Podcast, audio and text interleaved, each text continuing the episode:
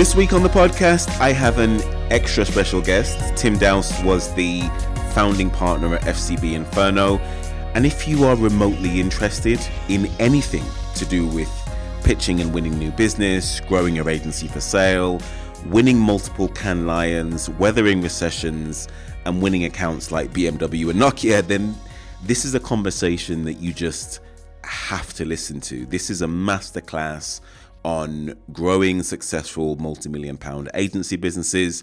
He left a pretty secure, well-paying job to launch Inferno with his two co-founders, and within just a few short years, they won Nokia globally, BlackBerry, remember them, and several other notable names. Uh, Draft FCB acquired them for just the small number of 11 million pounds, and soon after they won uh, the BMW account they were the ones that also did the uh, This Girl Can campaign. Uh, they had the highest p- pitch to win ratio of any agency in London at the time.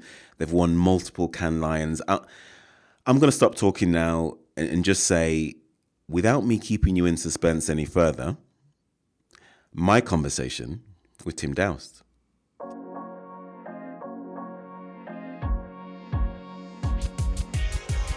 Tim Dowse has been in the media and marketing industry for over 30 years. His biggest achievement to date has been launching Inferno, one of London's leading integrated marketing agencies. They've now been merged into a global network. Their belief is the world needs more interesting, will still remain the same, but they are now they now have the support of over 150 countries behind them. Their main goal is to make their clients' businesses grow and flourish. He's now the co-founder of R&D and Pablo, helping brands with a broad spectrum of brand, business growth, and strategy and leadership challenges, setting the business on the path to a defined future outcome. I'm very much looking forward to the conversation. Tim Dowse, welcome to Agency Deal Masters. Nathan, thank you for having me. It's great to be here. Absolute pleasure speaking to you on uh, having you on the show. Your background in history is absolutely fascinating. In 1987, you joined EMI Records as a retail marketing manager. What first attracted you to the world of media and advertising? Well, you know what? Actually, in '87, when I uh, did join EMI Records. I was previously uh, to that at a, at a, a Bates, a big uh, big agency that was uh, London based. And prior to that, I was umming and ahhing what I actually wanted to do as a career, having spent a little bit of time on the football pitch, which we might want to come back to. Anyway, mm-hmm. I found myself um, at uh, EMI Records, having done a stint at Bates for about 18, 18 months. And uh, I, I, stayed at EMI for about four years. Absolutely loved it. Stayed for far too long. And as a retail marketing manager at the age of sort of, I think I was about 26, hmm. uh, I um, had a big old budget to play with. And obviously, the record industry has changed its shape enormously. But sure. prior, prior to answer your question, Nathan, prior to going into the world media, I was actually going to be a Eurobond dealer in the in the city. Hmm. And uh, a lot of my mates were uh, going into the city and just going in it for the big bucks, to be honest with you. And I, I went in there. I was offered a job, and I just found it all so grey and just mainly blokes kicking around in old hmm. dark suits back mm. in the uh, back in the late mid late eighties. And um, and then I met, met a mate who was working in an agency in, in, central London, and I just found the buzz and the vibe so much more interesting. And mm. I could have earned a huge amount more money starting out in my career, but decided to try and find a way into advertising, marketing, and, and the world of media, which is kind of where mm. I've stayed ever ever since. So mm. yeah, a very um, interesting uh, start to to my career and quite quite varied. You mentioned that you were uh, once a pretty good footballer. You were actually a professional footballer. You played for Gillingham and Ipswich Town. What happened with your career? Well, my short-lived career. I started uh, as a as an apprentice at Gillingham, which most people mm. won't have even heard of. Um, mm. m- many people would have heard of Ipswich. I went from uh, Gillingham uh, mm. up to Ipswich Town, and uh, uh, basically I um, got crocked and I was uh, injured a, a, bit too much. And coming from a, a, relatively privileged background, it was a, it was a, it was always a little bit of a struggle actually because football, even now, even though there's um, a, a, lot of money in the game, there wasn't there wasn't then. Um, right. and it, it, was a huge amount of uh, fun. I did it for two years, and I loved I loved every moment. But I just had one mm. too many injuries, and and I was kind of thinking, well, what should I do next? Having done okay at school and having done reasonably well in my academia, um, but I d- just didn't really know what to do, which is why I thought, okay, let's follow let's follow a career in making money in the city, which I'm glad to say never ended up being. You didn't pursue. No, didn't. Which which footballers did you model yourself on at the time? When I was at Ipswich, there was a guy called Kevin Beattie who was just brilliant, and mm-hmm. anyone of a certain age who's into football mm-hmm. would, would know him. Mm-hmm. mm-hmm. And uh, he was he was a bit of a mentor of mine. I actually had the privilege of playing with him, and, and when I was at Ipswich, actually, there was a number of England players kicking around in wow. the club at the time. So I never made it into the first team, but I was a, a fully signed up pro there, and okay. it was a fascinating. Uh, yeah. for me, yeah, it was great. In 1996, you joined the huge IPG, uh, the infamous uh, IPG. Uh, they were one of the big four ad agencies alongside WPP, Publicis, and Omnicom. Um, there, you ran the Lloyd's TSB account as well as many others. What was that transition like? Well, I I was at agencies after uh, my football career, of course, uh, Nathan, and then then I ended up at an IPG agency called Interfocus, and Interfocus was part of Lowe's. Lowe Lowe is obviously still a very successful agency and still part of IPG, and I was uh, at Interfocus running the biggest account, uh, Lloyd's uh, TSB as it was, and it's obviously been demerged. We were merging them together at the time back in '97 and that was uh, that was where I actually met my um, business partners, uh, Fraser and Drew, uh, hmm. that went on in 2000 to form um, Inferno, which was uh, was a, was a, another chapter entirely. Hmm. So, so describe what the company was like when you were there. What I, IPG was like when you were there. So, uh, which agencies were part of the group? What was the culture like? So yeah. the, the, same, the same. So IPG was the holding company, which it which it still is, and Lowe's were, were part of it, which it still is, and McCann and FCB, which was hmm. uh, was very strong at the time, and we were a subsidiary of Lowe's, and Interfocus was a really happening kind of it was ahead of its time actually in, in terms of integration, which was the word of the moment. Every client wanted to have an integrated offering, but very few agencies could offer it. And I don't think the agency I was at, to be honest with you, were offering it either. But we got close to close to doing it. So IPG were very supportive of what we were doing, but the market was incredibly different. If you think of 1997, uh, sure. uh, 24, 25 years later, 24 years later, um, the world is an incredibly different place. And obviously, sure. with, with COVID 19, it's even more different. Hmm. so it, it, feels like a lifetime ago, to be, to be honest with you, Nathan. Hmm. Let, let's talk a little bit about Inferno. Before selling to IPG, the agency was the fastest growing, most creatively awarded independent agency in London with the highest pitch to win ratios. What's the secret to building an award winning multi million pound marketing agency? Well, in our case, it took a long, long time. Um, having opened our doors uh, for business in 2000, we took a long time to really become successful. When we started, we didn't have most startup businesses have a, a founding client in their back pocket before they get going. We mm-hmm. didn't. We had nothing. We had no clients. So we were very. We also weren't famous advertising men, or and and weren't didn't have a big reputation. But the reason we believed in, in Inferno and got that up and running was because simply we felt we could do a better job than the agency we were working at previously. And so, therefore, and I think most startups are like this, mm. Believe they can offer prospect clients and, and their clients a better service. And, mm. and ultimately, in 2000, when we set up the business, we were only four or five people in a little flat down in down in Wimbledon. And if you look at the journey we came on without actually back then, without any clients and without any proper prospects. My wife thought I was absolutely bonkers, leaving my relatively safe mm. job within uh, IPG at uh, at Interfocus and going off to and having halved my salary with young kids mm. and so on, um, mm. and going into a into a startup mentality where there was really no guarantee of any future earnings or future clients. But I think with any business, if you've got the ambition, if you've got the entrepreneurial spirit, and you've got the people around you. And I was lucky to have really two really great partners in Inferno, and we stayed together uh, right to the end of the uh, the earnout actually, which was quite quite amazing. I think that's probably quite rare.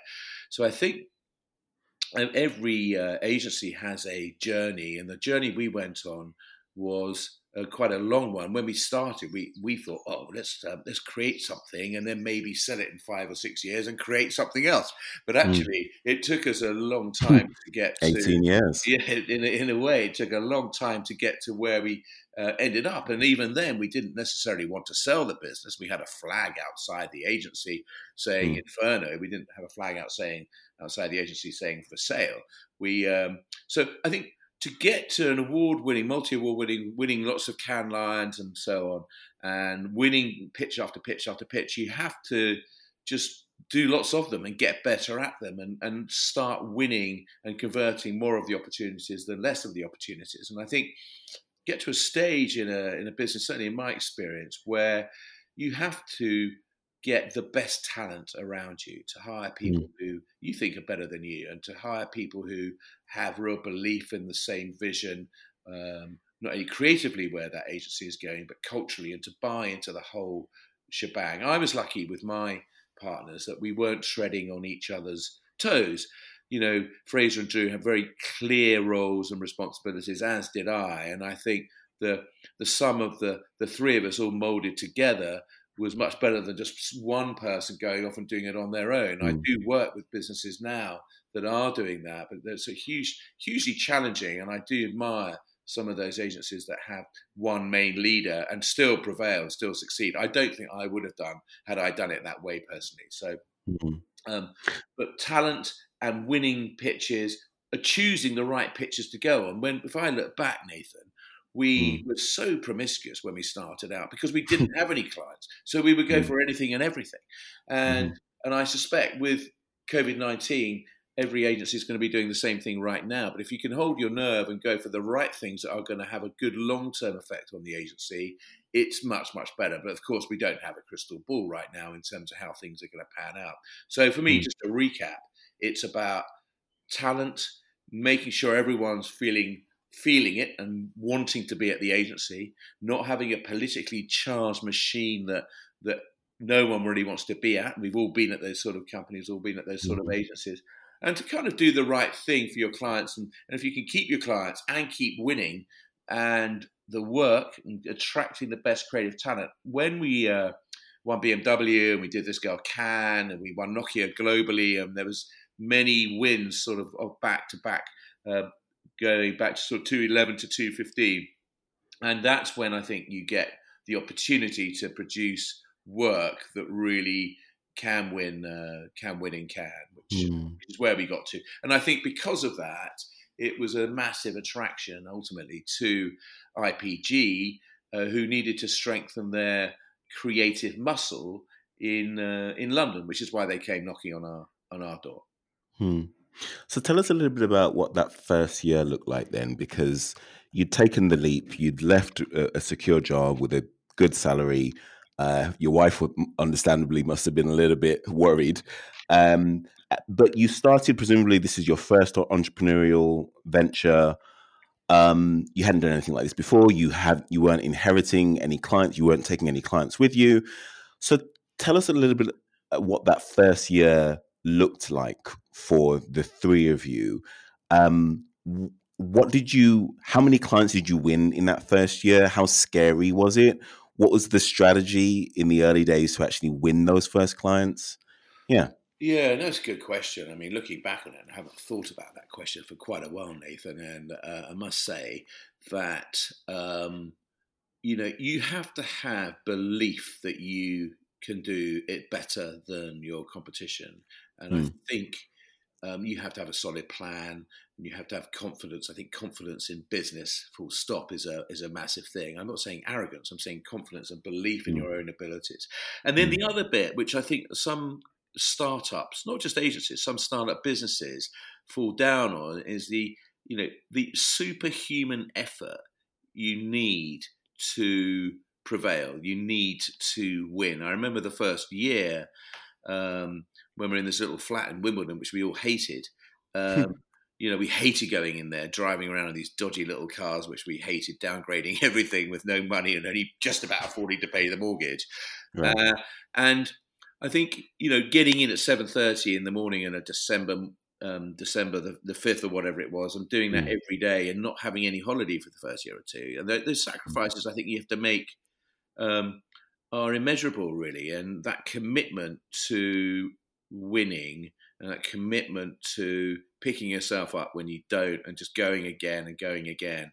Um, that is the, to be resilient and to have that belief, which I've used quite a lot, that determination and grit. And I think with some of my old football analogies, which don't get me started on those, but I think there is a little bit of that team spirit within rugby mm. and football, and in cricket, any sport.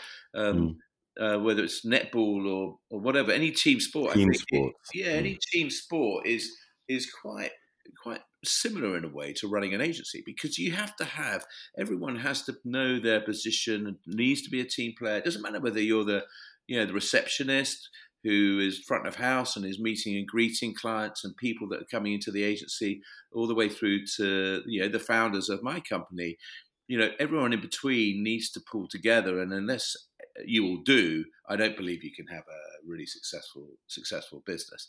Mm. Uh, it doesn't mean to say you're not going to have your problems along the way. Of course, of course you are. Every business does, but it's how you recover from those uh, those uh, issues and problems that makes it into a, a, a, good good business, into a hopefully a great business. Which uh, it took us a long time to get there, but I think we we almost we almost got there. Certainly, IPG. Yeah, I think I think you got there. Uh, so from 2001 to 2018, tell us how the company grew over that period of time, employees, turnover, clients, just yeah. high high level numbers. Yeah, yeah, yeah. There's a lot of lot of highs and probably more lows, but um, they're, uh, uh, and that's it. It's cyclical. But yeah, advertising, hmm. marketing, mm. the, the business is cyclical. Um, and so after the first year, I think was significant. We realised that we had a business because we won a massive chunk of uh, Budweiser, which is now part of AB InBev. Um, and that was our first significant significant win and kind of carried us for the first two or three years. It was 70, 80% of our revenue. After the first um, sort of 18 months, maybe less, we actually moved from Wimbledon, which we all really didn't want to be in Wimbledon, because the creative talent then wouldn't wouldn't come down to Wimbledon. We couldn't get even oh, freelance. Really? They wouldn't want to come. They found so thought it was out in the sticks. So we we moved up to um, up to Oxford Circus, just off Oxford okay. Circus, where we remained yeah. for about seven or eight, nine years maybe. Um, and we had uh, a floor of a building, then two floors, then two and a half floors, and then we had an annex around the corner. And as we grew, um, and then, you know, 2008 or 2009 came, uh, which was a recession, and we had our first sort of big jolt. Uh, and we had to, I remember we had to take a, uh, the three founders took a, a salary freeze. We didn't take anything for three or four months, maybe longer, um, and stopped all the pensions and just made some redundancies, which is the first time we had to do that. That was really tough, making mm. redundancies because obviously it's people's livelihoods and uh, saying goodbye to people who are good is very different to saying goodbye to people who are not good. Mm. Um, mm. And we had to cut quite deep at that time. And then, so we shrunk a bit in 2008, 2009, uh, only to bounce back with, with, with wins. And during the next sort of three or four years, the business really kicked on. Um, so much so we had to move offices uh, a little bit later. But yes, we we uh, we suffered from, for, for some ups and downs. It wasn't all plain selling. It wasn't all pure mm. growth. And to give you an idea on the numbers, I think when we left. Uh, Argyll Street, which is where we were, just next to the Palladium, we were something around. I reckon we were probably about eight or nine million revenue turnover, mm. so not a, not a huge business. And then when we moved into Great Queen Street in Covent Garden, we won quite a significant piece of biz- pieces of business and shot up to about 13 or 14 million uh, revenue and became a little bit more serious. And then we we went from there. So I think as soon as you get scale and yeah. momentum in any business, that's when you can actually have real success and you get more attracted or attractive to prospect clients clearly, if you're too small, the perception, and it's not always right on behalf of the client, they think, oh, well, no, the Inferno, they're too small. They're not going to be able sure. to partake in this. Uh, mm. And there were a number of things along the way that allowed us to um, have big spikes in our in our growth. And some of them on paper, you would think, well, no, there's no way that Inferno are going to win that. Um, mm. And um, but key hirings along the way, paying people more than you were paying yourself, that was a difficult pill to swallow. But okay, you know that that you know to get the best talent, I think the what what stymies business growth more than anything else is not having a great team, a great leadership team, and making sure that they're uh, they're right for the agency culturally and and so on. Hmm, super interesting. So, how did the ambitions of the agency change over that 18 year period? I mean, were the ambitions similar to when you started through the challenging periods of growth, 2008, 2009, and then when you rebounded a few years after that? Talk a little bit about how the ambitions of the three founders changed over hmm. the 18 year period. Yeah, I mean, I think year one, like any any business, and probably quite like a lot of businesses now, year one was about survival. Survival, right? You, you know, because if you've got if you've got a business after a year and you're in positive um, cash flow, um, you've got you've got a business. I think, um, and that certainly was the case with us. If if you're if you are struggling after year one, it's it's quite difficult. Maybe you, you, can get lucky on year two, but I think go really hard at it on year one. And if you've got a some uh, some some reserves in the bank after year one, that that is fantastic. I mean, I think back then when we started, even then, I think only one in ten or twelve uh, agencies would mm. would prevail, would succeed. And the definition of success is is is survival, literally. Mm. Um, and I think with Fraser, Drew, and I, the, the founders of Inferno, we we were quite modest with how we approached the, the business personally. I think a lot of companies, and I won't name any, um, startups tend to get their hand in the tiller a bit too quickly and don't leave enough funds for a for a rainy day in the bank. And we we weren't like that. We kind of we we um, really were quite mindful of having at least four four months of overhead in the business at any mm. one given time, and we got jittery if we if we didn't, which is goes against sort of the entrepreneurial mm. spirit of the three of us. Um, mm. Because you know, if you are entrepreneurial, you tend to be slightly more risk taking. But thank God we were a little bit like that because in 2008, where we had we had a slight um, downturn in our in our business and our fortunes, mm. only for a short period of time, but we needed that buffer to to come out the other side. Look, I mean, you know, J- Jim Collins from from Good to Great says cites that as the main reason for the 10x leaders. The reason why 10x leaders are 10x leaders is because they have that buffer. He, he gives the example of um, Bill Gates in the 80s when he had 12 months operating revenue for Microsoft just sitting in the bank and all of all of his advisors were telling him that's crazy. Why don't you use it strategically? Why don't you do something else with it?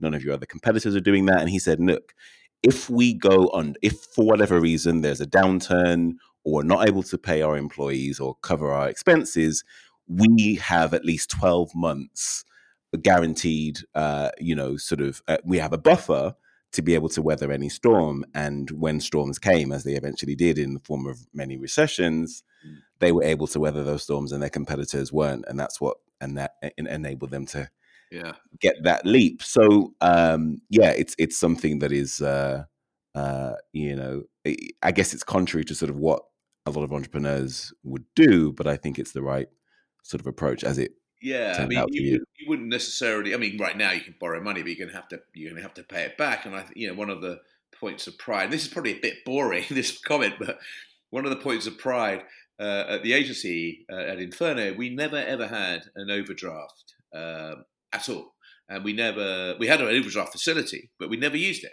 And mm. this is probably not what your uh, audience is expecting me to say, but I think it's quite important, particularly now, to be you know prudent when it comes to looking after after the business. We were never in the shape Bill Gates was in with 12 months of, of, of, of, cash in the bank. Very, very few people are. but we always had, uh, we always tried to have at least four. Yeah, yeah, really, really interesting. So, so talk a little bit about how your problems changed from those early days, year one, year two, year three, to when you left in 20, 2018. How talk a little bit about what sort of ch- challenges and problems shifted and changed with the addition of new teams, yeah. talent, new clients, etc. Yeah, I mean, any business, any agency particularly, is defined by the clients they're they're working with, not the ones they they want to work with, and and therefore you're defined by kind of the work that's expected and the people that you have. And I think as if I look back at my journey, the uh, when we were about 40, 50, maybe 60 people, um, you, you, know you know everyone reasonably intimately. You know their names. You probably know their partners' names. You kind of get to know the people. I took it. I took it upon myself very much so to understand and get to know what made everyone tick. And it wasn't just out of curiosity. It was because I wanted to know, and I think I think that personal touch helped our helped our business. Um, so I think you know, looking back on it, that clearly um, if you go back to 2008, 2009, when we were about 50 or 60 people, probably, maybe a little bit more, where you knew everyone and you knew all the clients as well. When you fast forward and you go to 220 people, which is what, what we were at our peak, it's very difficult to know uh, everyone intimately, as intimately. Um, and, and indeed, the clients, Nathan, it's very hard to know all of the clients because you've got a, a longer tail of clients that that um, whilst you try your best to get to know them well, it's more more of a challenge. Which mm. is where we're actually having a really good second tier of management in place, which is what something we worked on very hard as we were going to sort of uh, an acquisition mode with, uh, mm. with IPG to have a really good not just the three founders, but to have a second layer, a really good, strong leadership team, which should, that took us a long time from 2829 to kind of when we sold at the end 13, beginning of 14. Um, that, that took a while to get really strong uh, team in place. And I don't just mean a strong client services director and a strong strategy team and, and all of that. I mean, you know, really good finance team, a really good um, uh, HR and talent team, and the whole thing gluing together well, um, and all those different departments working well together um, is obviously more of a challenge with just by definition that you've got so many more people to to kind of um, uh, organize and so many more people to really be believe in the business that you you founded or your co you co-founded. And that um, for me the culture and getting the cultural piece in place was as important as uh, winning pitches because without mm. a happy team of people and a motivated team of people, you were never going to win the pitches. So it was a bit chicken and egg. Um, mm. Working hard on the talent, believing in the talent, supporting the talent. I think we had a massive uh, uh, amount of loyalty to Inferno. Uh, people tended to stay. You know, our creative services director. Uh, our HR director, our finance director. We had, you know, they all stayed seven, eight, nine, ten years. Some of some of them more. Um, which I think if you can get that inherent um, uh, ambition shared with that leadership team, it just helps with the whole motivation of the agency because you can't micromanage as you get mm. bigger. It's impossible, and if you do, I don't think you're going to realise the full uh, the full ambition and the full um, philosophy and development of the business. You're just not going to be able to realise that ambition. Mm. Let's talk a little bit about pitching. You say even though pitches are stressful and time consuming for agencies, they're also really big things for clients. Discuss. Sure, sure. We uh, in the early days, if you don't mind me just going back to that, Nathan. Um, yeah, we would, as I said, we were very promiscuous. We would pitch for anything and everything just to get keep the lights on and to get through the hmm. first year or two of training. So then when the business was profitable and had a, a good sort of um, forecast against it and as time went on you, you, know that confidence thing comes into play and you get more attractive as a, as a as an agency for clients to invite you into pitch and we made it our business to find out what was out there as well which is why I think that that new business ambition was was always very much foremost in my mind particularly. Um, but we, you had to have sort of checks in place to, to what you were going for if you were going to realize any kind of sustained growth as a business. Because if you are you know there's a few agencies in town. VCCP were particularly good at doing big pitches, multiple pitches at the same time. We never we never cracked multiple pitches at the same time. I think it's very hard to do multiple pitches at the same time unless you've got enormous scale. Um, but we are we had a good pitch pitching team or two that would normally normally prevail. But the checks that we the checks and balances we put in place were, you know, is there a good creative opportunity here?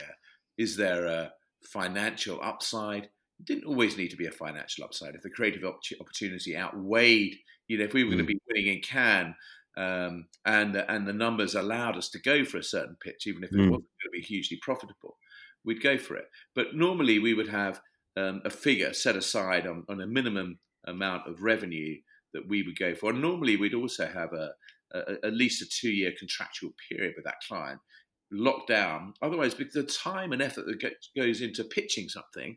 Mm. It, it, it, never pays back if if you can't keep the business for at least a couple of years, and I think that's mm. only only fair. So we would do a lot of due diligence up front with clients and actually ask quite um, imposing questions of the client and just to see it's a level playing field and okay particularly when we pitched BMW and BMW had been with uh, with uh, WCRS as it was then engine group for 35 plus years I think. And I, I, remember talking to the AAR who were conducting that review on several occasions about the reality of it really moving anywhere if a client's been somewhere for such a long period of time is it really gonna is it really gonna shift but i think the stars were aligned and they they convinced me it was worth going for and, and i'm really pleased we did Hmm, really interesting. By the way, you mentioned at the um, top of the program that you worked with Nokia in the early night, well, late nineties, early two thousands. You just slipped that into the conversation. They were huge yeah. in the late uh, late uh, sort of early 2000s. Yeah. They were potentially the Apple of today. How did you win such a prestigious client in the early stages of your agency yeah. career? It was about, I think, 2008. Actually, we came in, and Nokia, huh, okay. Nokia, Nokia, was still, but very, still, very, yeah. very big brand, and uh, and we were asked by it might be 2008, 2009. Please don't quote me on that, but it was around that time, and we were asked to pitch for a a retail piece of business for Nokia, their global retail piece of business. And I declined it, actually. I declined it because we, we at the time had uh, RIM, which is BlackBerry Research in Motion. Right. Okay. BlackBerry, which is an, Who are also huge. yeah. And that was over, you know, massive, significant um, amount yeah. of money that we were uh, we were receiving from BlackBerry on that team, and they had a very good team in place. And I, I, I said to the client, we'd love to, but we just can't do it. And and by the way, I said, let me know, uh, Mr. Nokia. Let me know if uh, if you don't have a good outcome, just out of curiosity. And about six weeks, eight weeks later, I get a call from the Nokia client, whilst we're very happy just holding on to, to RIM, to BlackBerry, saying, listen, we've seen a few agencies. We don't like the outcome of uh, any of the uh, any of the pitches on, on our business uh, would you be willing to have a pitch without an uncontested pitch without any other agency involved? And yes, uh, please. yes, yes, we would. we, we, would. I'm not sure whether I'm going to be saying this, but it's such a long time ago. I'm sure no one will really care. Um, so we pitched Nokia back then under a pseudonym called uh, I think we called it Igloo, Project Igloo. And so because we didn't want to have an unsuccessful pitch, uh, and and and and in a way, RIM didn't need to know anything about it. So what we agreed with RIM, having won that pitch with Nokia, it was quite a sizable chunk of business, was that we would have a standalone agency with the ongoing team looking after BlackBerry in a different building. So it would have its own P&L, would have its own. It wasn't smoke and mirrors at all because it was a, it was its own business we hired, a creative director we hired.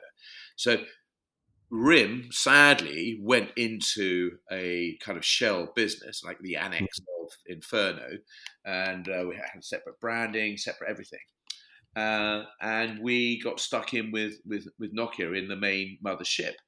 And within a year, Nokia was probably twice the size of, uh, of, of, RIM, and RIM at that time started to get into a bit of difficulty themselves. It's such a mm. fast moving business, the whole tech uh, mobile phone sector and um, and then so we carried on with uh, with Nokia retail, and then I think 2011, 2012, we had the opportunity. 2011, I think it was, we had the opportunity to pitch against Wiedens and JWT and a few other agencies to to go for the whole global uh, advertising account, and and that that I mentioned a few moments ago.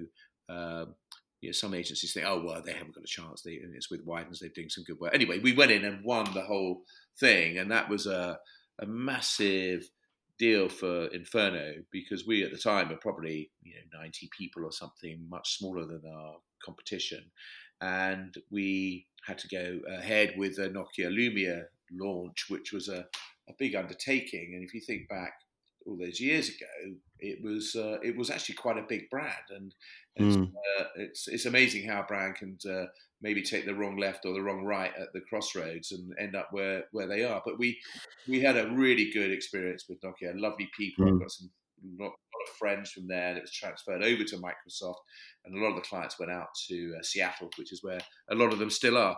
But an, an amazing journey, and I think with new business, you you were talking about you know, winning, and we won, I think, campaign new business of the year, agency of the year back in 2014, I think it was, and we were always kind of uh, in the top five, and I think, yeah, that that momentum of winning that led to other wins like NSPCC, um, then, then Barnardo's when NSPCC went, Grant's Whiskey. Um, we just we basically just could not stop winning for a period, which um, which was which was amazing. And I, I don't think there's a magic magic in the in the any magic in the bottle that I could share. It was just a hmm. commitment mm. that we and a consistent-ish team working on on most of the most of the pitches, and that sort of started to, I think, put us properly on the map. It took us all that time, thirteen years, to really have a name, a proper name in London, and then after that, more momentum and a bit more fame and glory came came our way. But it was a long long haul to get there, uh, Nathan. Hmm. Let's talk a little bit about the FCP, uh, the FCB Inferno merger. In 2013-14, uh, Draft F- FCB came knocking and acquired you for a reported 11 million pounds with a earnout on top. By all accounts, they had their pick of many different, very capable uh, London agencies. What made them pick Inferno? I actually think um, do you know what? I think a lot of the independent agencies uh, of any standing, any stature, have been gobbled up anyway by quite a lot of the big big networks. But we uh, we had a good story to tell, and I think going back to the client list, obviously spoke for itself, but also our our leadership team. I think we were fit for purpose.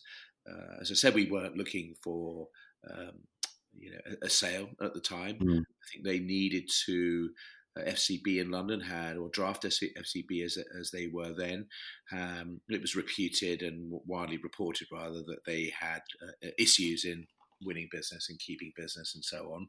Um, so they needed to fix IPG needed to fix the London problem, and they saw us as a as a as a great fix for for that. So when the transaction went through, it took quite a while to, for it to, to go through, maybe eight or nine months um, you know, we found ourselves with an office in, uh, it was like a reverse takeover effectively. So they mm. were buying the management team and our client list and our, our numbers really. Um, and FCB and in, uh, Draft FCB still had a lot of talented people, and we picked out you know some really good bits of uh, FCB. They were over in Eccleston Square, some really great people bringing new things to the party and adding a richer culture to the one that Inferno had on its own. That was the thing I was kind of most worried about. How would you get two companies coming together who clearly are going to be very, very different culturally and attitudinally, maybe? But so that first year was was a big year. There was a you know a period of integration that we we it was like it was like going in startup mode again because I think they had about 120, 130, maybe 150 people. We had something similar. So that that that first year was a kind of reorganization year. Um, it was getting, you know, the the actual structure in place, getting the right team in place, getting the right um, creds and understanding and learning from uh, FCB what what they had in London and really getting to grips with it and and actually not being kind of uh, aggressive or arrogant in terms of how we were going to go about our business. I learned a lot from uh, a number of people at, uh, at, Draft FCB in Eccleston Square, um, and it, I think it made the business. Well, not not I think it definitely made the the combined entity a much much stronger one because it had broader talent and a broader remit. We didn't do any CRM really without the merger. Actually, uh, Nathan, we would not, I don't believe, have gone on to have won uh, BMW. Um, hmm. We wouldn't have gone on. That was that. That was in the opening year. Uh, we went on to to win the mighty BM BMW. Um, really interesting. Um, so, talk a little bit about then, because you're merging two cultures, two different businesses and, and the combined uh, sort of size of those businesses were roughly around sort of 260 people ish. I'm sort yeah. of sort of sort of thinking, yeah. how do you, how do you communicate your vision to that many people who have come from potentially different leaderships, styles, uh, have different potentially expectations, mm. potentially aren't aligned with the way that you're thinking and the vision that you have for the business. How do you communicate your vision to get the buy-in to of 260 people? Yeah, it's a really good question, Nathan. I think uh, uh, with with a lot of uh, uh listening, a lot of understanding, a lot of empathy, uh, but you know, real kind of willingness to get under the bonnet of what the what drove the uh, draft FCB people pre-merger.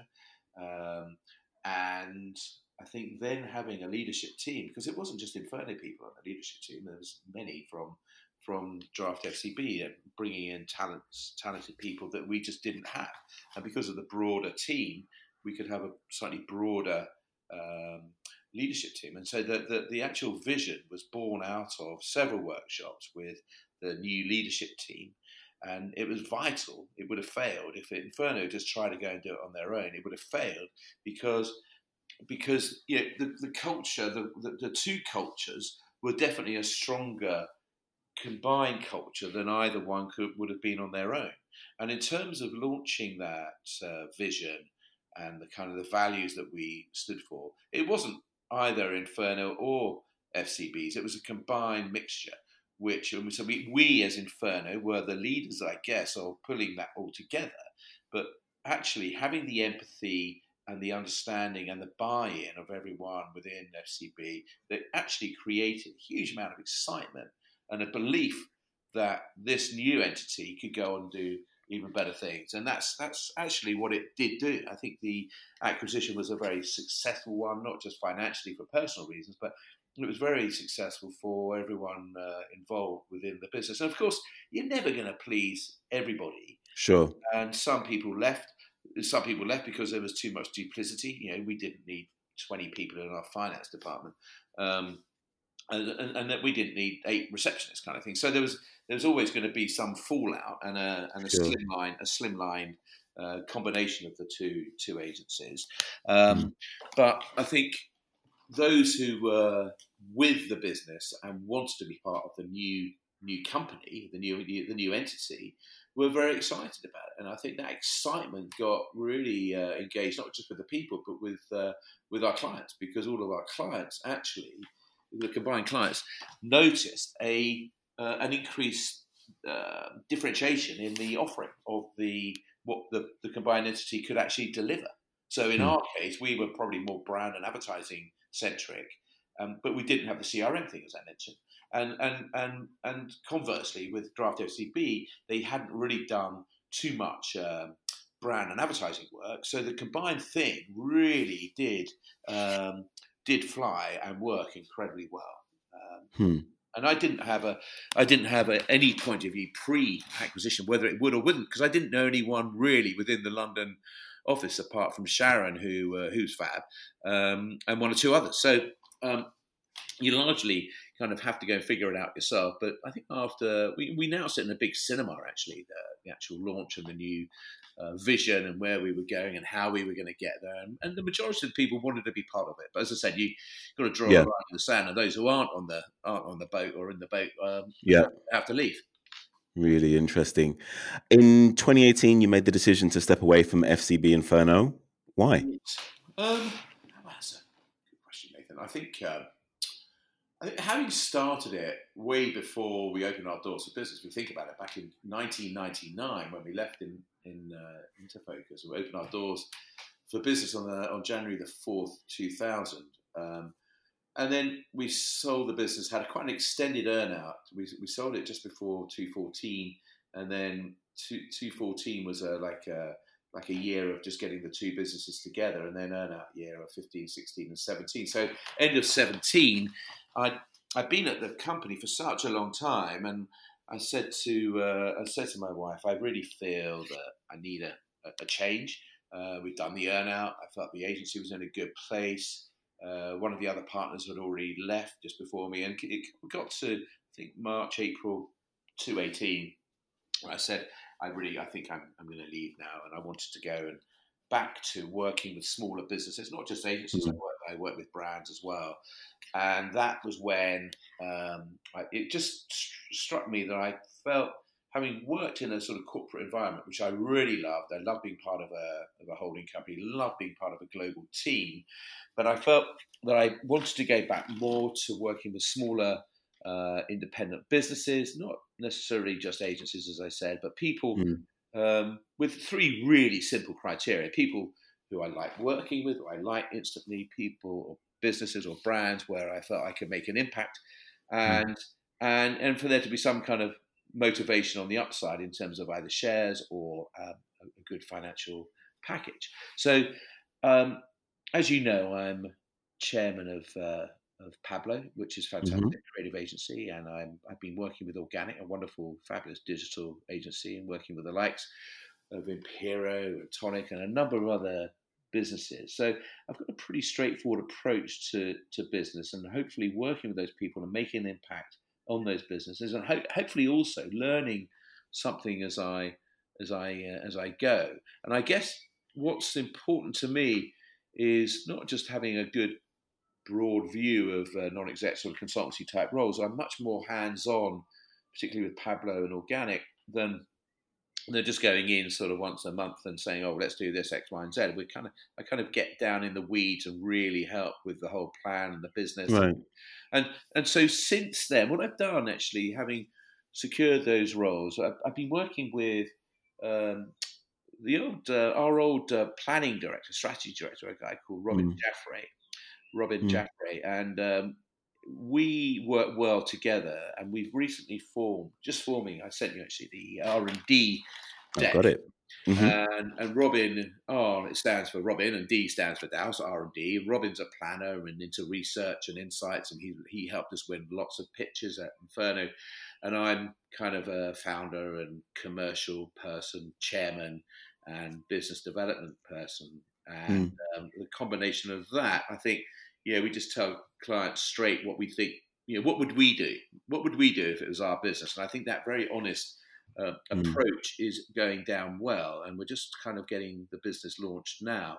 Uh, and what we do is really work with bold and uh, creative, ambitious businesses and help them kind of get to the next stage and help them flourish. And I think it's um, it's a really interesting stage we're at, and with COVID, uh, we're actually getting a lot of interest in terms of well, how can you help us through this and, and out the other side? So we're not mm. like traditional consultants.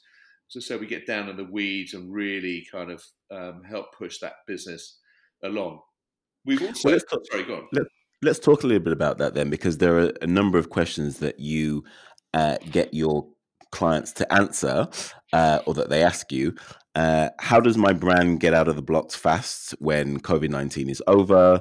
What does the agency of tomorrow look like? How do I structure my leadership team? How do we make better business with existing resources? How do we get our mojo back? Mm. Um, what sort of businesses, what sort of business are we and want to be? It's a really good, interesting question. Mm. We believe there's a massive opportunity to disrupt the market. How do we do that? How do we get the right people in the boat? Uh, what's our positioning and proposition to the market? Where do we need to be in three years, and how do we get there? All really, really interesting questions. Mm. What are what questions are of most concern to the CEOs and founders that you're speaking to today? Depends. It's a very good question. I think it depends which CEO that I'm working with. Um, it really does depend. Um, when I when I mentioned the the model, a lot of the companies I've, I've helped advise with the CEO, quite often the CEO is the majority shareholder, and it could be it can be quite a lonely place being the majority shareholder of a thriving business that's wanting to get to, to jump onto the next stage. So I think it's really getting to understand the specific issues.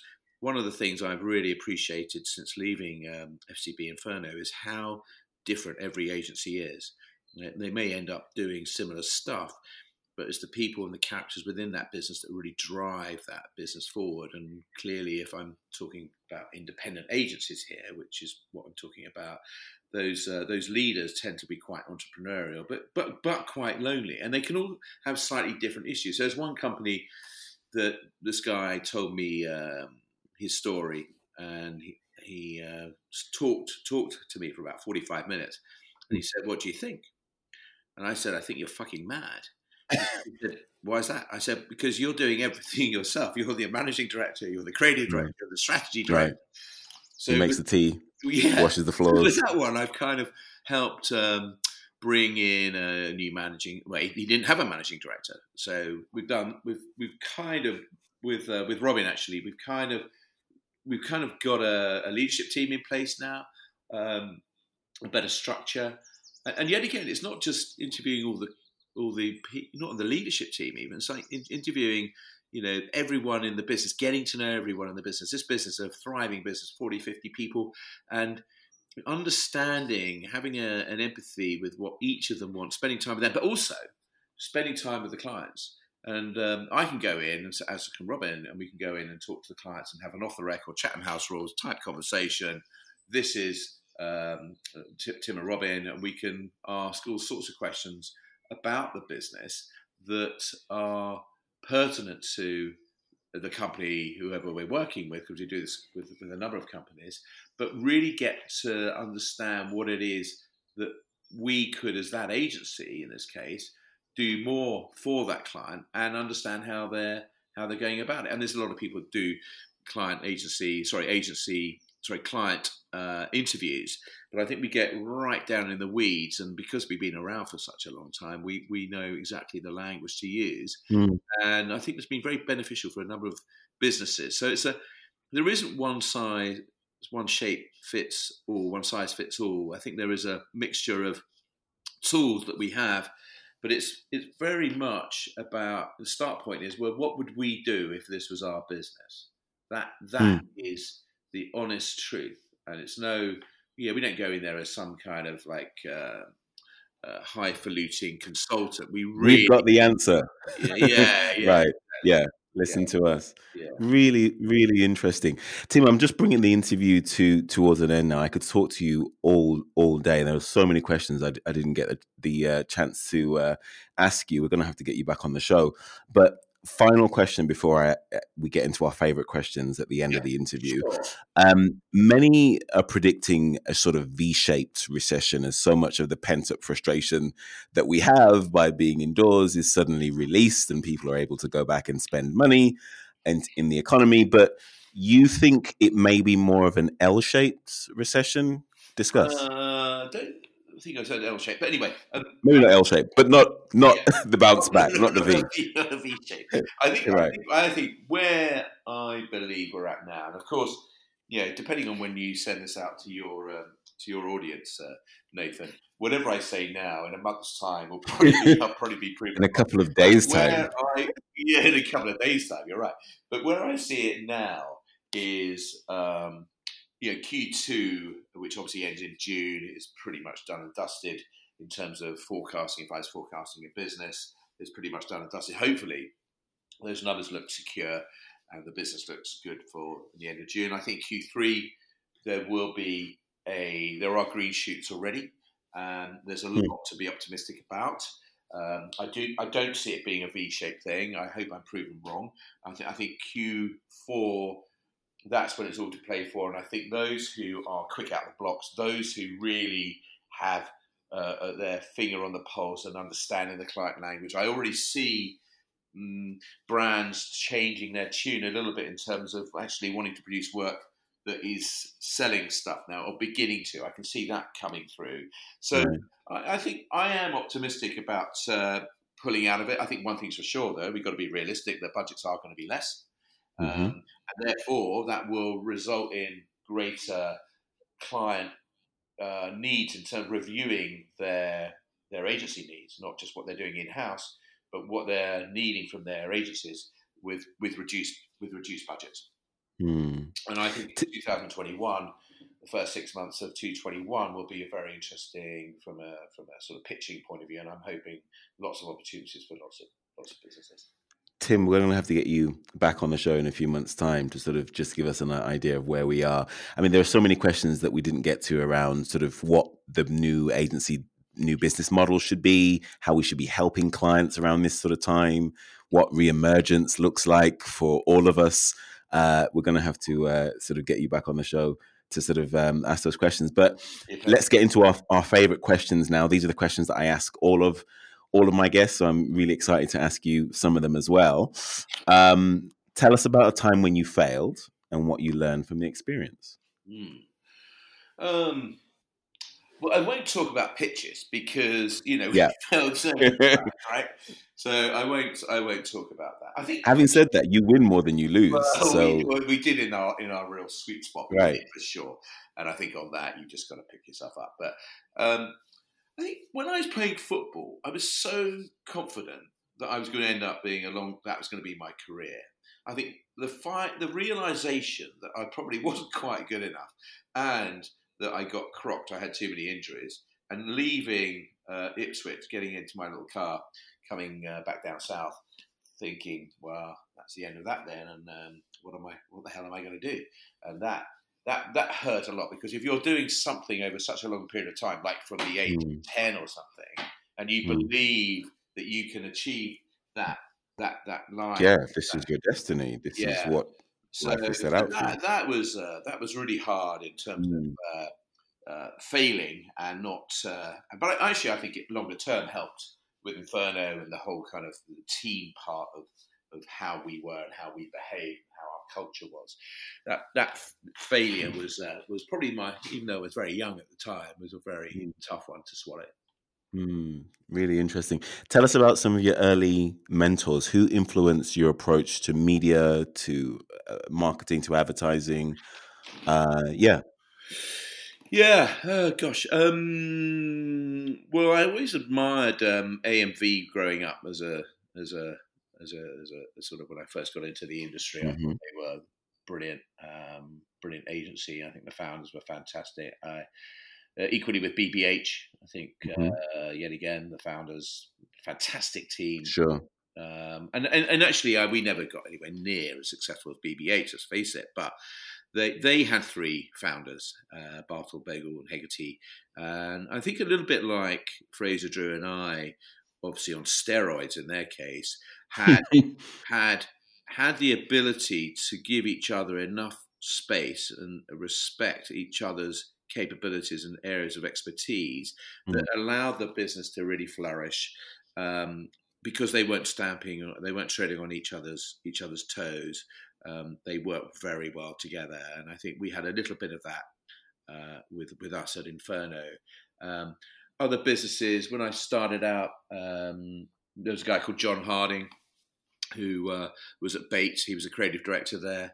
Um, I mean, he's probably in his 70s or 80s now, uh, wonderful copywriter. Uh, in fact, I was made redundant from Bates. We uh, we lost a lot of business on like 18 months into my career there, and we uh, I was one of 50 casualties one Friday afternoon, and uh, John called me into his office. Everyone had their own office then.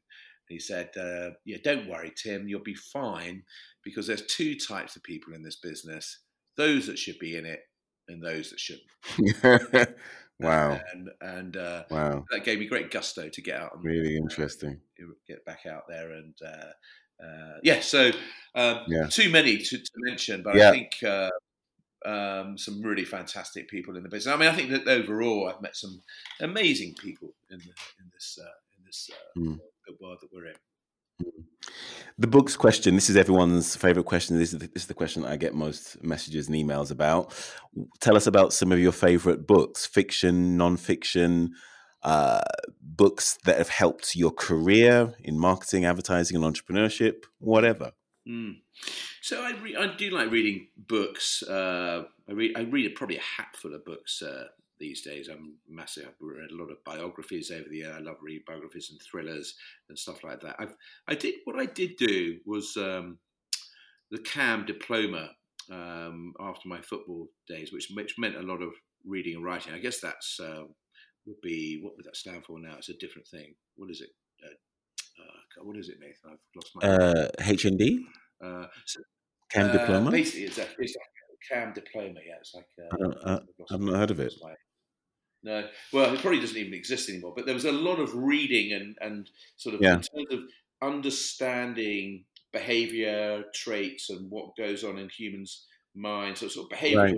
and, and, behavioral science books. I quite like. Right. I quite like those because yeah. you know putting yourself in the mindset of the consumer all the time is is is something that's so so important, and I enjoyed that. I enjoyed that whole course mm. with, with Cam. Um, in terms of other reading, I mean, I, I find myself not reading uh, the newspaper anymore. I've kind of stopped hmm. reading the newspaper. It, it, pisses me off every day, or listening mm. to the news. You're mm. kind of hmm. into the same old, same old. I, I do. Yeah. I do read the New York Times. I subscribe to the New York Times, and I, okay. I, I find that quite interesting. I, I, read that maybe once a week. Um, in terms of just on COVID nineteen, I think there's yeah. so much doom and gloom about the whole thing and uncertainty, and and the, the, the government just kind of being political as opposed to um, saying anything much more interesting than that and just giving us stats every day. I find that quite de- depressing. I think. Um, um, and I, I love that program on, on TV the other night, actually, on Horizon. I don't know if you saw it about no. uh, COVID 19. It just gave a no. really broad view. And I don't watch that much telly, but I did tune into that. I really, really enjoyed, yeah. really enjoyed that. So, yeah, reading, I, yeah. I kind of. Um, I love uh, I love biographies and I love any any thriller. But uh, weirdly enough, do you know I've, I've, not actually got into much reading at all since the lockdown. Huh, okay. So, just on that, then, how have you been keeping your spirits high since the lockdown? What have you been doing? What have you been either watching, reading, listening to, uh, exercising? How have you been keeping your spirits high? Yeah, well, yeah, good question. I mean, firstly, one thing I must say, I've, I've loved uh, not traveling. I think I've had six international flights booked during this period, uh, right. including a trip to New York. That's obviously been cancelled. Right, right. Uh, so that's that's not happening. Uh, I'm really, I've love, I've loved being at home with my missus. Actually, I've really enjoyed being at home with my mm. wife and and seeing her, even though uh, I've been married for a long time. But actually being with her a lot of the time mm. now is, is, has been great. And my daughter came That's back. Great. Daughter came back for a bit, and she was here for three months, and um, she's now back in London. But fantastic yeah. spending that all that time with her. I've not done it before. That's great. Yeah, got into. I've yeah. loved Really? Um, playing darts. I got into darts, okay. dartboard, and actually I got pretty good at darts.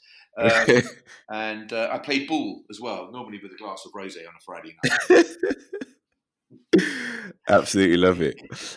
Last last couple of questions, and then I'll I'll let you go. Yeah. What advice would you give to a millennial or a young person who comes to you and says that they want to start an agency or start their career in the media and advertising world? Um, don't do it. No, do have a have a think about what it is you can bring to the party. I mean, there are a lot of uh, there's going to be a lot of reorganization of agencies sure. and startups. I remember fondly. Um, clients want to hear about it. Generally, clients want to hear what you have got to say. If you have got something mm. new to say, they will be people like having asking you know, if you were to ask their advice about what do you think of this creds deck, how do you, what do you think about this business proposition, even if it's mm. for a small group of people, you can get them on on side, and then all of a sudden you've got a business. So go for it. Mm. Really, really good advice. And and my final question, Tim, what does you know about growing an agency today that you wish you knew at the beginning of your career? Uh, the importance of having great talent around you. Mm. not you can't do it on your own. Brilliant. Great place to end. Tim, thank you so much for doing this. Pleasure. We have been speaking with Tim Dowse. He was formerly the founding partner at FCB Inferno. If you enjoyed this conversation, then head over to Apple Podcasts where you can listen to over 81 such conversations we've had now with world class sales and marketing leaders. Thank you for all your feedback and suggestions on LinkedIn and email. Write to me at nathan at agencydealmasters.com. Please head over to iTunes and give us a review. Follow me on Twitter at Nathan Anibaba. We would be unable to do this show without our very own Deal Masters. Ahmed Ahmed is our editor. Genevieve Megeki is our booker slash project manager. Mariam Begum is our head of research. I'm Nathan Anibaba. You've been listening to Agency Deal Masters.